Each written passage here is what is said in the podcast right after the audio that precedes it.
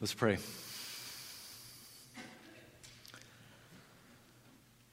Our Father in heaven, I need your help on so many levels this morning. Uh, you know what the week looked like, you know what the preparation process was. And I ask, Lord, that you would take a few loaves and a couple fish and multiply bread for your people. Lord, I thank you so much that you are anxious to bring power and help to those who trust you from your word. I believe and do not doubt that you can do more than ever I would ever imagine with these next few moments. And so come, please, and attend the preaching of your word with power. We ask, Holy Spirit, that you would give us the gift of illumination, help us to see as beautiful what might have been boring. Help us to find ourselves right at the feet of our Savior, even as we allot territory after territory in ancient Israel. I pray, Father, that you would do something extraordinary with these next few moments. I'm banking on it that you will. In Jesus' name, amen. Would you please join me in opening a Bible to the book of Joshua this morning? Joshua, beginning in chapter 13 and verse 1. Joshua chapter 13, verse 1. It's page 188 in those red Bibles that are underneath the chairs if you'd like to lay hold of one of those red Bibles. Page 188. Old Testament book of Joshua, chapter 13, beginning in verse 1. Well, three weeks ago, we studied the seriousness of sin. That's Joshua chapter 7. Two weeks ago, we considered the insidiousness of sin, Joshua chapters 8 and 9. And last week, our focus was on the mortification of sin, Joshua chapters 10 to 12. I hope that you see the connectedness of those messages, the, the order in which they come in the book of Joshua. Another way to say it is this In view of sin's seriousness, aware of sin's insidiousness, we want to become a people who are learning together how to mortify it, how to hate and to hunt our sin. As we said last week, um, how to so weaken and enfeeble our sin that we have it regularly beat into a poor corner of our lives so that holiness can thrive. That's the goal.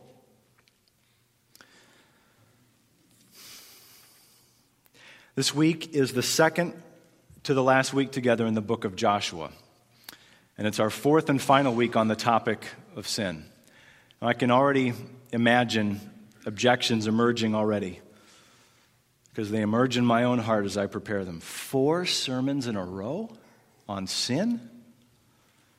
Starting to get sin fatigue. How about you? Maybe we should lighten up a little. And I, I hear that because those are objections that I have as I conceive of preaching these sermons. Imagine preaching them. But my answer to those objections is that only a sinner would say such things.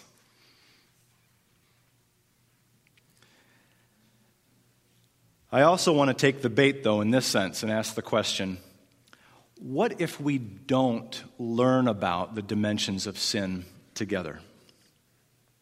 What if we do not pursue the mortification of sin as a congregation? Let's just say that I'm not particularly interested in killing my sin. What then? Well, once again, in the words of John Owen, if you will not be killing your sin, your sin will be killing you. To put it in the words of today's big idea, if you have been saved by the grace of Christ, your indwelling sin doesn't exempt you from striving to enter into the rest of God. Now, even how that phrase falls on your ears is going to be revealing of your spiritual condition. Listen to the big idea again. Does this threaten you or thrill you? It could go either way.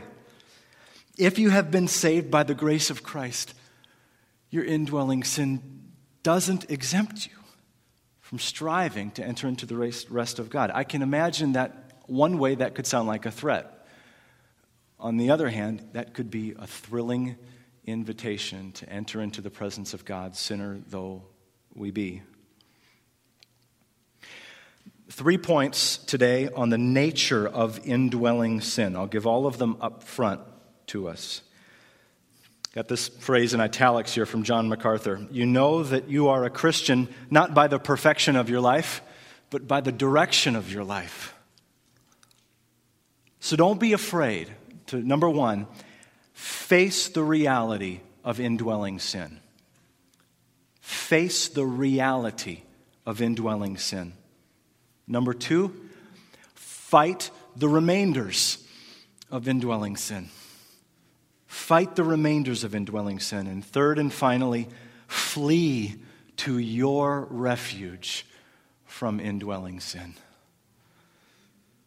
Flee to your refuge from indwelling sin. You know you're a Christian not by the perfection of your life, but by the direction of your life. So, number one, don't be afraid to face the reality of your indwelling sin. Look with me now at Joshua chapter 13, verses 1 to 7. Now Joshua was old and advanced in years.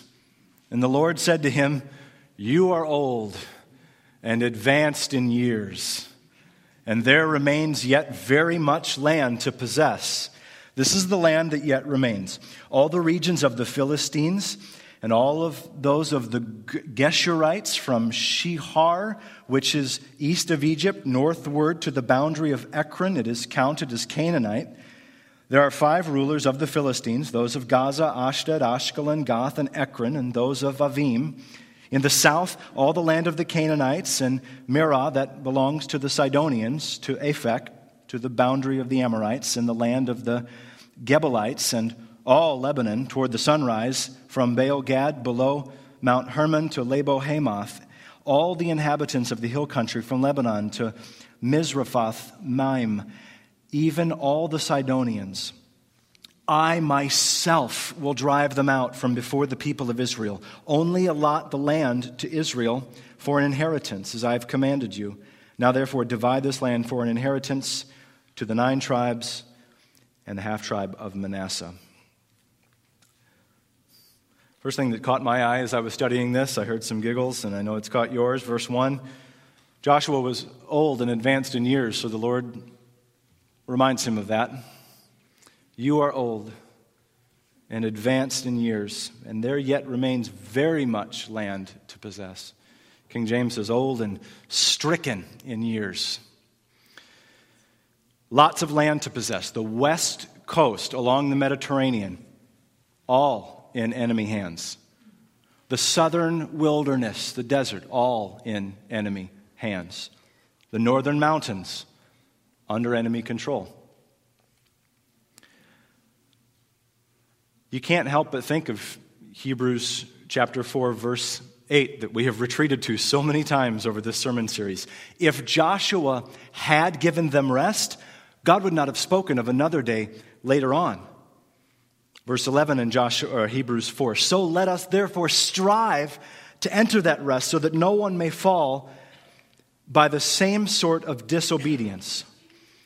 We need to remember that the author of Hebrews reminds us that there's a spiritual dimension for us to explore here in the book of Joshua. Of course, there is. There's application for our souls here.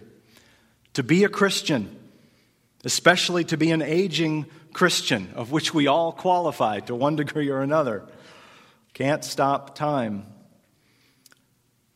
To be a Christian is to realize that we live all of our lives, in one sense, in the already and in the not yet. So, very many things in Christ are already chosen before the foundation of the world. If you're a Christian, that's true of you. You are loved by God. You've been given new birth You've been justified. You've been adopted into the family of God. You are indwelt with the Holy Spirit if you know Jesus. Union with God and communion with the Father, Son, and Holy Spirit are already, they are yours, a present possession for you. But, like Joshua, you also live in the not yet. For you and for me, there remains yet very much land to possess. Think about your life growth in godliness, depth in your knowledge of God, greater and greater degrees of integrity as it relates to your walk with the Lord, who you are when no one's looking, as it relates to Christian character. The promise one day of full and entire sanctification, complete Christ likeness in every corner of your mind and your heart and your mouth and your actions. And then, of course, glorification, the moment where all of it comes to a head when Jesus returns and we receive our glorified bodies and the process is complete. All of that, not yet. There remains very much land to possess. That's why verse 6 is so significant. God says to Joshua, I myself will drive them out. Only allot the land to Israel for an inheritance as I've commanded you. Do you believe Philippians 1 6? I am sure of this, that he who began a good work in you will bring it to completion at the day of Jesus Christ senior member of our congregation who went to be with the Lord last summer, Lou Bryce. That was one of her favorite verses. She was old and advanced in years, and God brought that reality to completion.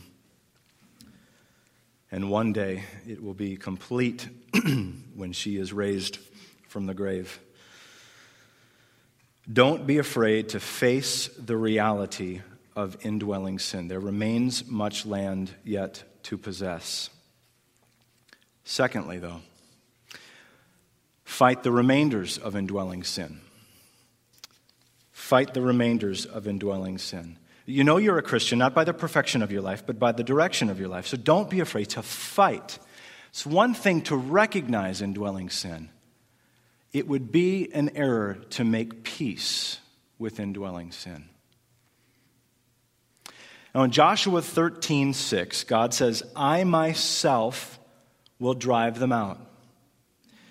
The word that he uses here, the, the verb to dri- drive out, it means to, to dispossess, to drive out. It's the very same phrase that we will see crop up over and over again as we kind of range over chapters 13 to 22.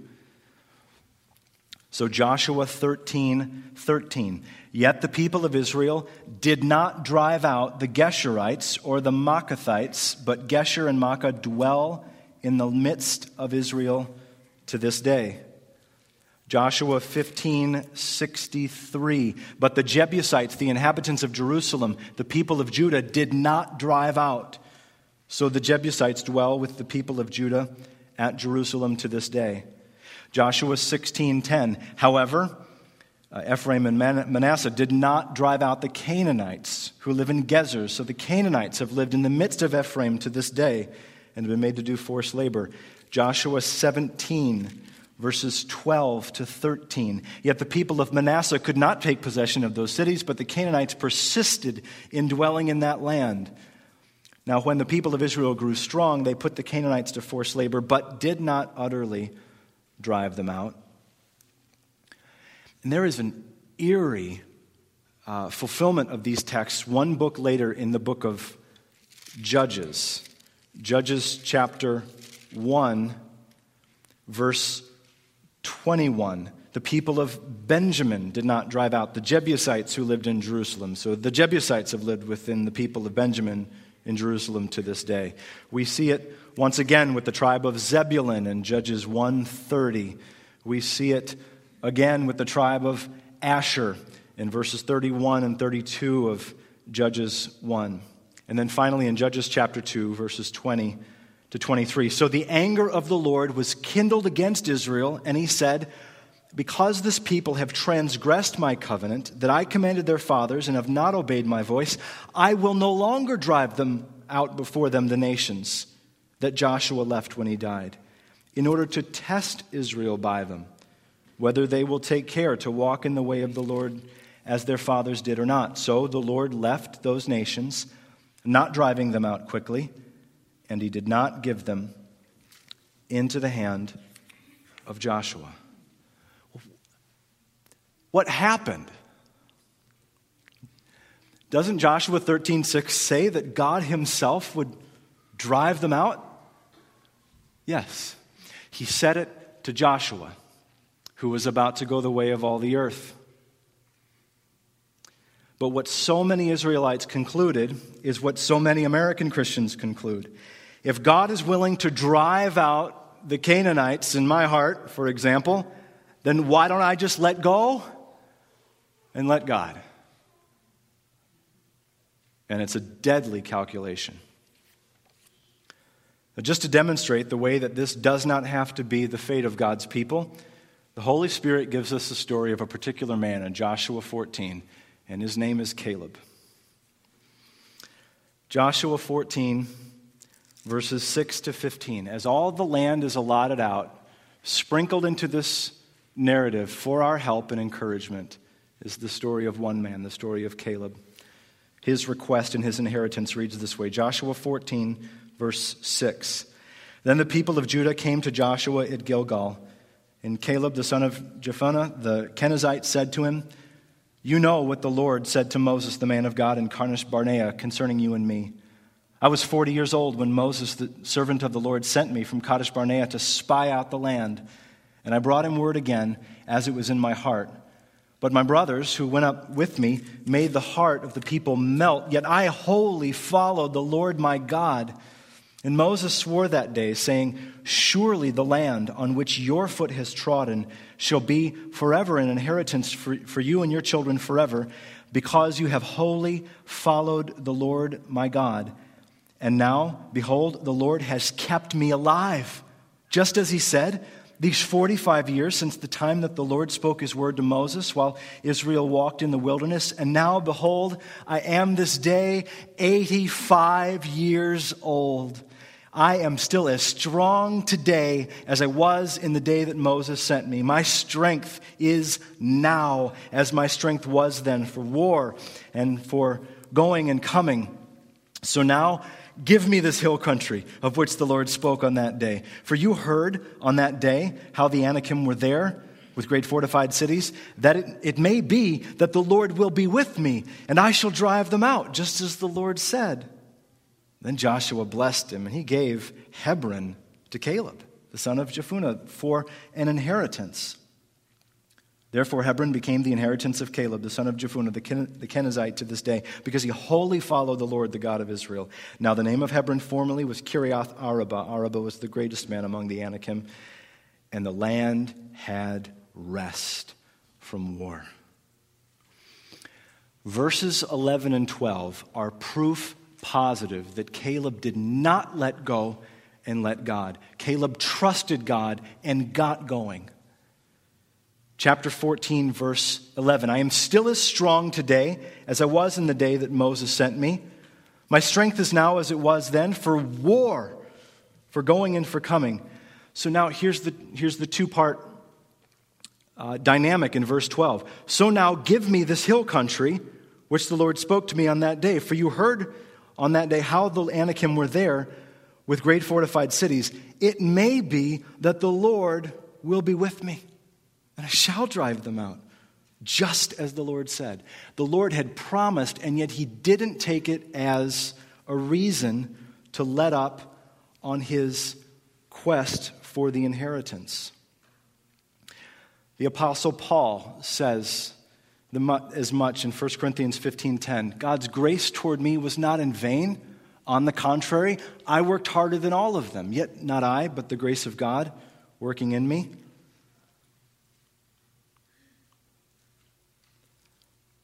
Trust God and get going. We have indwelling sin. There is much land to possess. And so we need to see that this dynamic can be ours as well. It reminds me of something that Charles Bridges wrote about our work and God's work as we think about sanctification. Listen to this. Shall we then indolently wait until God works? Far from it. We must work, but in dependence on Him. He works not without us, but with us, through us, in us, by us, and we work in Him. Ours is the duty, His is the strength. Ours is the agency, His is the quickening life. His commands do not imply our power to obey. I want to say that again. I've quoted this before. God's commands do not imply our power to obey, but our dependence upon Him for the grace of obedience. The work, as it is a duty, is ours, but the performance, as it is God's, he gives what He requires. His promises are the foundation of our performances. His promises are the foundations of our performances. Caleb believed that. Joshua did not have to ask Caleb what he asked individuals in Joshua 18:11. I'm sorry, 18:3. Joshua 18:3. Joshua says to the people of Israel, "How long will you put off going in to take possession of the land?" Which the Lord, the God of your fathers, has given to you. You feel the dynamic again? It's yours. Go get it. So we ought to fight the remainders of indwelling sin in our lives. One, one challenge for us this week would be to take a look at the, uh, the community group uh, study guide that you have inside your outline. All of it comes from the pen of John Owen. I've been dropping Owen quotes here and there, but I want you to see in your own eyes in black and white how good and helpful his sage wisdom is. All of it is relating to this topic of indwelling sin. What it means to enter in to the inheritance that God is giving to you.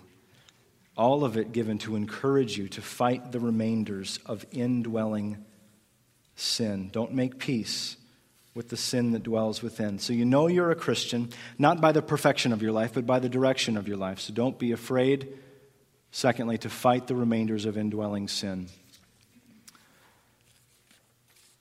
And one more point, and this ought to be encouraging. Main three flee to your refuge from indwelling sin. Flee to your refuge from indwelling sin. What is indwelling sin?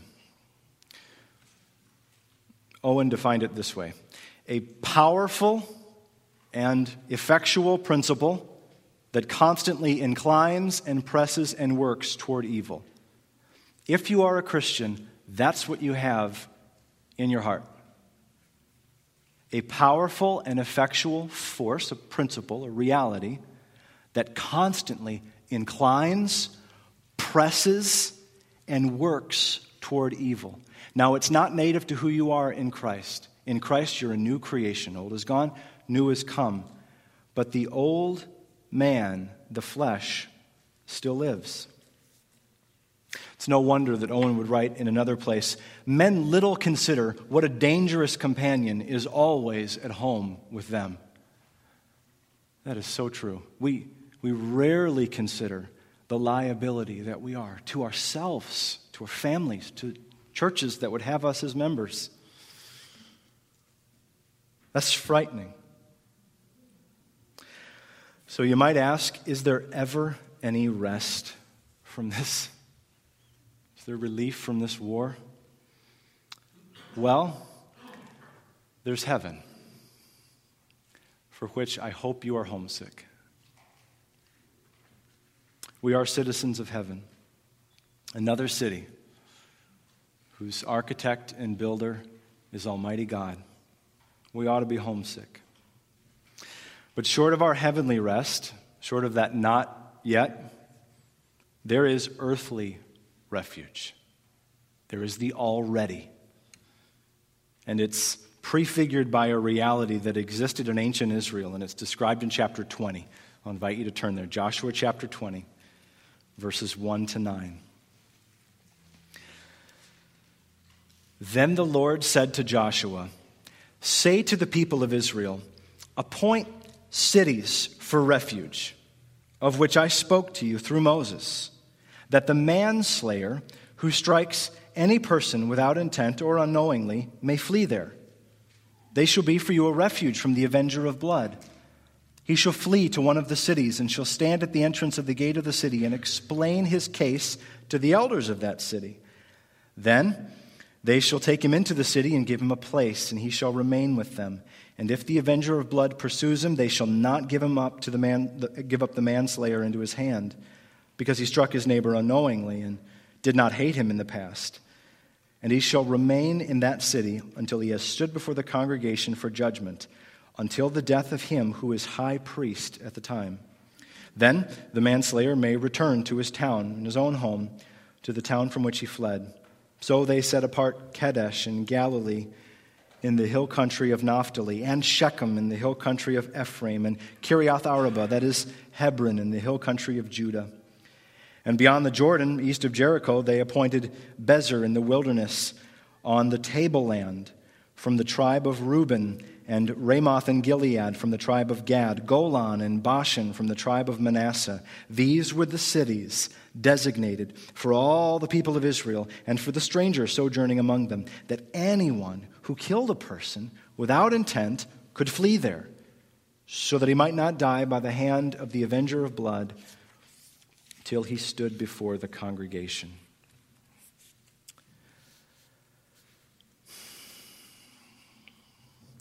Earthly refuge already. What are these cities of refuge all about? We, we could continue to read in chapter 21 about the Levitical cities, uh, 48 cities where the priests were going to be given land as well. There is an intimate connection between the cities where the priests lived and the cities of refuge. There were 48 Levitical cities, six of them were dedicated as cities of refuge. So why, why cities of refuge? You see it there in the text, but some of it's also in the, the Old Testament uh, before this. One reason is to protect unintentional offenders from suffering needlessly. Um, in ancient Israel, they didn't have the judicial system that we have today, and so it was common, in fact, it was commanded for the avenger of blood of the family to uh, avenge the death of a loved one uh, had the loved one fallen into the hands of someone else. Leviticus 25, Numbers 35, Deuteronomy 4, Deuteronomy 19 all describe this. So, to protect the unintentional offender, someone who by mistake murdered someone, could go to a city of refuge and find protection. It's also, I think, the cities of refuge were set up to protect the, the unintentionally offended from suffering needlessly. The, the presence of the person, the reminder of the person among them day in, day out wasn't there. The person was kept in a city of refuge, and a reminder that they had unintentionally, though they did it, had uh, killed a family member. Uh, the offended didn't have to suffer needlessly, too. I think another reason for the cities of refuge was because it gave an opportunity for the Lord to preach the preciousness of human life to him. Unintentional homicide earned exile. Can you believe it? Unintentional homicide earned exile. How much more intentional homicide? Now, we no longer have cities of refuge among God's people. But we have something even more profound. We have a Savior who is our refuge. The scriptures point to the Savior all along. In the Psalms, Psalm chapter 5, verse 11, let all who take refuge in you rejoice. Let them sing forever for joy and spread your protection over them, those that love in your name, that they may exalt in you. Or Psalm 16, verse 1 Preserve me, O God, for in you I take refuge. Psalm 73, verse 28. But for me, for me, it is good to be near God. I have made the Lord God my refuge, that I may tell of all your works.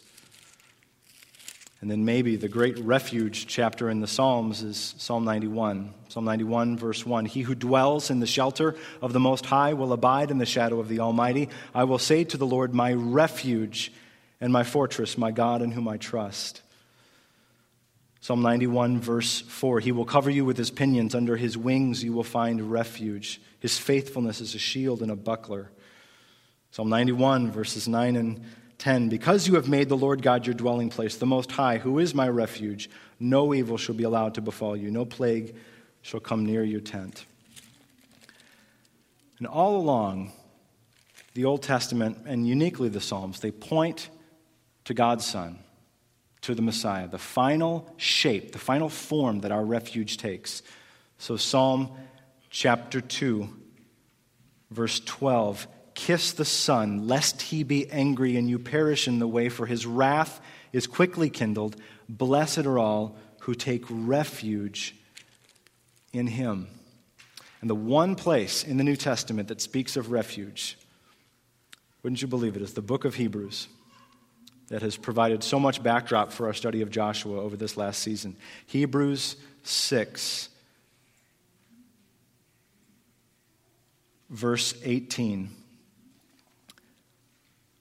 We have fled for refuge, that we might have strong encouragement to hold fast to the hope set before us.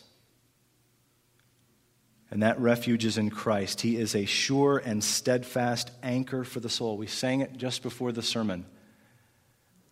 How firm a foundation, ye saints of the Lord, is laid for your faith in his excellent word.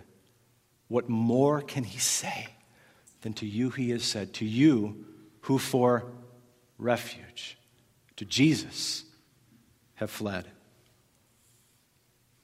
How do you get to Jesus from cities of refuge?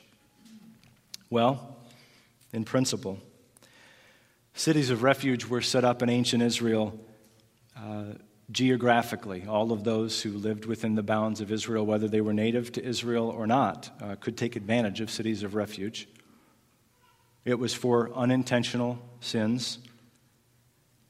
And the city of refuge, you were dismissed from the city of refuge when the high priesthood came to an end, when it changed hands. Christ is a far greater refuge. Think about it. Cities of refuge existed only within the geography of ancient Israel. Jesus promises, I am with you always, even to the very end of the age. I will never leave you or forsake you. The cities of refuge were for unintentional sins only, only sins that happened by mistake. Jesus is a different kind of refuge. He's refuge not merely for unintentional sins, but willful sins.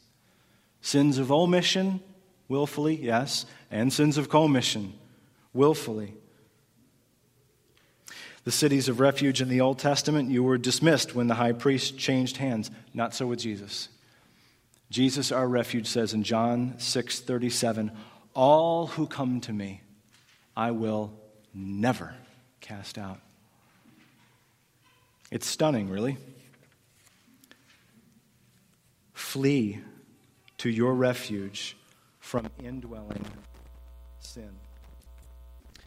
If you have been saved by the grace of Christ, your indwelling sin doesn't exempt you from striving to enter into the rest of God. You know you're a Christian not by the perfection of your life, but by the direction of your life. So don't be afraid. Look it square in the face. Find out what's left. Face the reality of indwelling sin. Fight the remainders by God's grace of indwelling sin. And lastly, flee to your refuge, the Lord Jesus Himself, from indwelling sin. We have one more sermon next week, and we'll finish the book of Joshua. We'll look at Joshua's farewell to the people in Joshua 23 and 24, and I invite you to come back to wrap up this incredible book of Scripture then. Let's pray.